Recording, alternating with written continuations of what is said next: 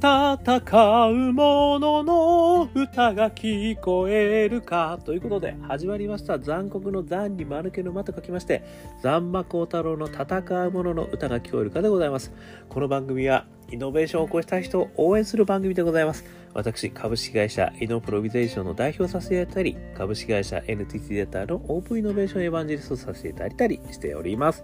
さてさて、えー、本日はですね地震ですね、について、あの、ぐらぐらいられるじゃなくてですね、自分に自信がある、ね、自信がない、ね、そういった自信についてですね、今日はお話をしてみたいというふうに思っています。というのもですね、この自信はですね、実はイノベーションにおいてはすごくいろんなところで出てくるんですよね。例えばですね、ベンチャー企業の皆様にですね、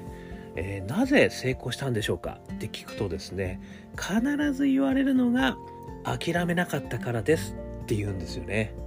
でこの諦めなかったからっていうところにはですね必ずやっぱり自分に自信を持つっていうことがですね含まれてるというふうに思うんですよね。やっぱり結局自分に自信がないとですね自分がやってみたことに対してまあちょっと失敗しちゃったなと思ったらまあやっぱり自分ってダメなのねと。ダメな落印をしてしまってですね、そしてそこで諦めてしまうということでこう繋がりますよね。でもやっぱり自分に自信を持つことができればですね、多少失敗したって大丈夫だと。俺はもう1回や2回の失敗、ね、10回や20回、100回や200回の失敗はね、へこたれないよと。いうような自信があればですね、よし、じゃあ次やってみようっていうふうにこうできるわけですよね。なので自分に自信が持てるかどうかってやっぱりそこはすごい大事なところなんですよね。そしてもう一つ、えー、超一流になるのはね、えー、努力か天才かというあの本をね、前に紹介させていただきましたけれども、この中でもですね、この超一流になるためには3つあるという話があって、かいつまんで言うと、1つ目がですね、一流の先生に習えということですね。これ最短距離で行けるという話。それから2つ目がコンフォートゾーンを抜け出せですね。これは毎日辛いことをやれと。できないことをやる。そして3つ目がですね、自分を信じるってことなんですよね。つまり、これは自分に自信を持てということなんですよね。で、この3つが揃うと、超一流に最短ルートで行けるっていうのがその本で言わんとしていることなんですよね。これはものすごい私に勇気をいただくお話だったんですよね。なぜならば超一流になるためにはね別に生まれ持った天才じゃなくてもいいんだと。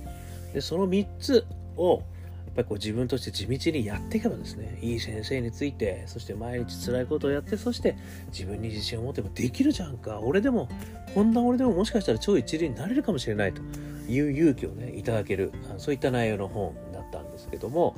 ただですね、これ3つ目の自信 自信を持て分かりました。今日から自信持ちますって言ってもですねなかなか持てないっていうところはですねこれが一つすごくやっぱ私の悩みでもあるんですよね。いい先生はね、なんとなく見つけることができるし、まあ、毎日辛いことをやると、じゃあ毎日ランニング1時間絶対頑張るとかね、いうことはこう自分に課すことによってできるんだけど、自分に自信を持とうと思ってね、自分に自信を持ってるわけじゃないじゃないですか。これがね、やっぱり最大の悩みなんですよね。でですね、今回は実は TEDでですね、この自信についてのですね、あのプレゼンテーションがあったので、ちょっとこのプレゼンテーションから私ヒントをいただいてですね、いや、素晴らしい。これでもしかしたら自分も自信が持てるんじゃないかなっていうのがあったので、紹介させていただきたいということですね。で、これあの、 TED、えー、ライアソン・ユニバーサルなの U なんですよね。で、その中で、自信というスキル、アイヴァン・ジョーゼフさん、これ2012年のですね、1月14日、えこちらにですね、プレゼンテーションございます。これ、あの、下に貼っときますので、もしよかったら見てください。で、この中で言われている自信、これなんですけれども、このライアソン大学の、このアイヴァン・ジョーゼフさんはですね、ライアソン大学の体育総務部長兼サッカーチームコーチなんだそうなんですね。で、そこで、まあ、いろいろこう、選手をこう獲得するときに一番見てるのはこの自信だと。でその自信についてはこれはスキルだって言ってるんですよ。つまりあの自信があるやつを取るとは言ってるもののですね実は自信は鍛えられるものであるということを言ってるんですね。これが私おやばい。これこそ私欲しかったもんだと思って ピピンと来てしまったということでね、これちょっと皆さんにも参考になるかと思いますので、まずは紹介させていただきますね。一つ目、まあ、自信を鍛える方法なんですけど、練習、練習、練習ですね。これね、ものすごい単純。でもこれはよくわかりますよね。あの、よくオリンピックの選手とか、あのなぜそんなにあの勝てたと思いますかと言ったらやっぱり誰にも負けないほど練習したからですとこういう答えはねあのよく返ってきますよね。でやっぱりその自分が誰にも負けないほど筋トレをしたからここで負けるはずがないという自信が生まれましたっていう言葉よく聞きますよね。なのでやっぱりこれはねあの1万時間の法則、ね、もありますけどもとにかくやっぱりこう練習練習練習をしてそして誰にも負けないほど自分はやったんだという気持ちを持てるかどうかですよね。そしてもう一つですね、このあのアイバンさんが言われてるのは、失敗にへこたれるなと。練習やっていく中でもたくさんね、やっぱり壁はあるけど、それにへこたれずに、やっぱりとにかく練習を積むということがやっぱり大事だ。これが1点目です。それから2つ目、アファメーションですね。これアファメーションって何かっていうとですね、自分の望みを口にするっていうことなんですよね。つまりですね、あの、自分は美しい世界一美しい。ねなんかあの 白雪姫でしたっけ？で魔女が言ってましたよね。あの鏡に向かって。あれなんですよ。あれアファメーションなんですよね。で僕はねあの自分でアファメーションでよく使ってるのはあのライブの前ですね。ライブの前に俺は世界一のエンターテイナーだって自分に言い聞かせるんですよ。これはねあの実はあの私香港ラッキーズというねアカペルのバンドやってるんですけどあのライブ出る時にね、まあ、そのメンバーの慎吾っていうのがいるんですけどこの慎吾がね私に言ってくれたことがあったんですよね。それねちょっともう随分前なんでいつだったか忘れちゃったんですけど何言ってんすかと。世界一のエンターテイナーじゃないですかって言ってくれたんですよ。でその言葉がね私すごい心に残っていてでそれをね毎回ライブの前で言うようにしてるんです。なのであの俺はねやっぱ毎回怖いんですよ。やっぱりライブねうまくいくかどうか分かんないし、ね、声出るかどうか分かんないしであのみんな喜んでくれるかどうか分かんないしとかねもうほんと不安だらけなんですねライブは。毎回毎回めっちゃ緊張するんですけどでもその前に必ず私言うのがこの俺は世界一のエンターテイナーだって言い聞かせてバーンと出るんですよね。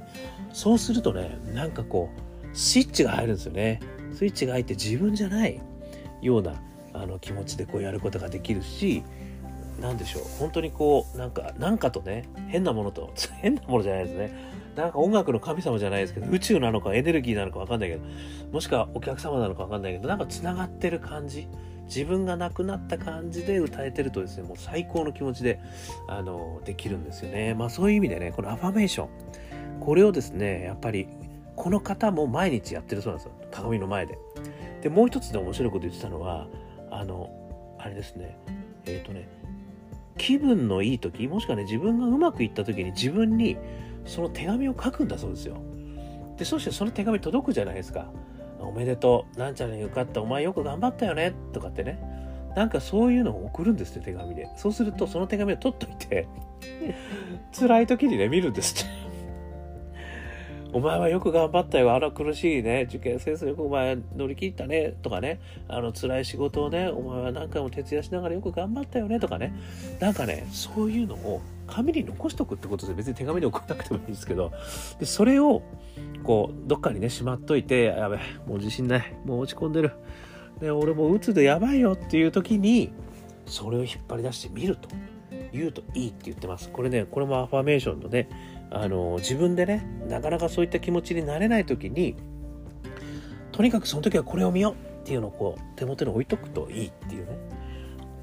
それも一つテクニックとしてこれあるなと思いましたね。二つ目がアファメーション。そして三つ目解釈したいように解釈する。っていうねこれちょっとよくわかんない かもしれないですけど。ね、あの、よくあるじゃないですか。私がよく言うのはですね、これはあの、秋元康さんですね。あの、AKB の、ね、プロデューサーなんか、確か秋元康さんだと思うんですけど、なんかどっかでね、言ってたんですよ。あの、例えばね、君がね、あの、家を出たとするとでその時にうんこを踏んでしまったとするじゃないかとその時に君はどう思うかねと、ね、いやもう朝の気持ちいい時からもううんち踏んじゃってもう最悪っすよ今日みたいなことでね君は一日を終えるのかそれとも今日一日運があるぞこれは。ラッキーと思って過ごすかでねその日一日の運命が 変わるってね。まさに運命なんですけどね。そういうこと言ってたんですよ。要はねこういうことなんですよね。つまりある出来事に関してこれをどっち側から見るかっていうことはね自分の解釈次第だってことなんですよね。そこには実は一旦解釈の余地があるってことですよね。うんちを踏んじゃったということに関してですねでもついてないと思うか運を拾ったと思うか。そこが運命の分かれ道。これがね私本当に心に残ってるんですよね。これねあのメンタルヘルスのあの中でも研修の中で一つあるんですよね。ある事象があった時にその事象に対して自分はいくつもの解釈の選択肢を持っているということを知っておくことが大事だと。これよくあのメンタルヘルスの私研修受けてそこであの一応資格も取ったことあるんですけどそこでねあの学びました。いろんな事象起きるじゃないですかね。やっぱり自分が思い通りにいくことばっかりじゃないんで世の中は。でその思い通りにいかなかった事象をですねどう捉えるかっていうことは一旦考えろと。ねうわもう悲しい悲しすぎるって思うのはわかると。ただ悲しいと思ってる中であの外側のねこの上のぽよぽよしたところにいる人間がね 自分の分身が待てと。ね。残酷の座に丸けのまあお前ほんと間抜けだなと。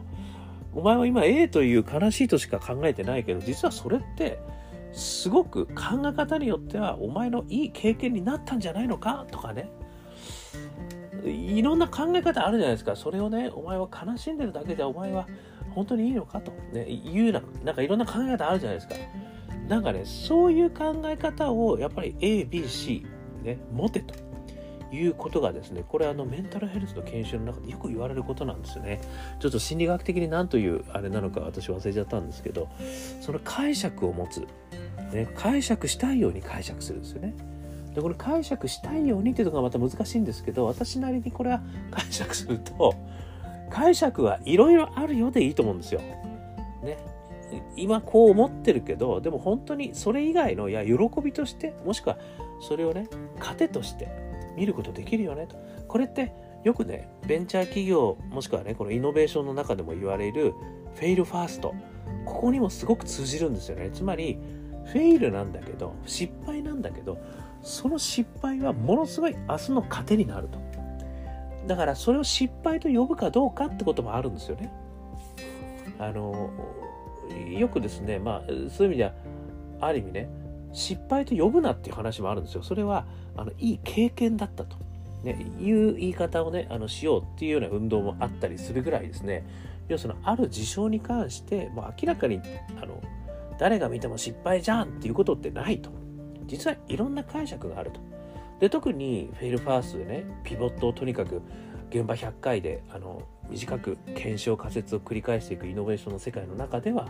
これめちゃくちゃ大事なんですよね。ここで失敗したからこれもうダメだと思うんじゃなくてここで学んだと。で次行こう。ね、こうすると仮説検証が現場100回でできるわけですよね。そうやってぐるぐる回すことによってピボットしまくってあのいいソリューションにこうたどり着くということなのでもう失敗じゃないんですよ。チャレンジはナイスチャレンジなんですね。ということで、そこの解釈したような解釈。これはですね、やっぱりイノベーションの世界でもものすごく大事だし、精神的なメンタルをね、こうも保ち続けるにも大事だし、さらにこの自信を鍛えるという意味でも、すごい大事だったんだなっていうことでね、この解釈したように解釈する。これはね、まあもしくは解釈っていうのは一つじゃないよということをね、肝に銘じておくってことがすごい大事だなっていうふうにちょっと思ったということなんですよね。ということで、ここでね、金言3つ、ね、練習、練習、練習、アファメーション、そして解釈。この3つがですね、あの、自信は鍛えることができるよということをね、このライアソン大学のアイワンさんから教えていただいて、私はこれはイノベーションにも使えるなとしかもね、自分のストレス解消にも、ストレスがね、やばい時にももう使えるな。そして新しいアイデーションね。そして自分があ優秀になるためどんな超あの超一流になるためね。まあ超一流に。なりたいじゃないですか。で日々やっぱりこう上を目指したいじゃないですか。そういった時に超じゃないかもしれないけどまあ一発のものになるためにはやっぱり最後にはね自分の自信というのが必要なんですよ。でそれは鍛えられるということですよね。それはスキルであるということですね。でその思いこれを思うだけでもねあ全然違うなと思いました。ね私はやっぱり自信を持つことができない。私はなんてダメなんだというふうにね私が本当思うことがもう多い。ね毎回毎回あの夜な夜なねあの泣き晴らしてる私ですけど。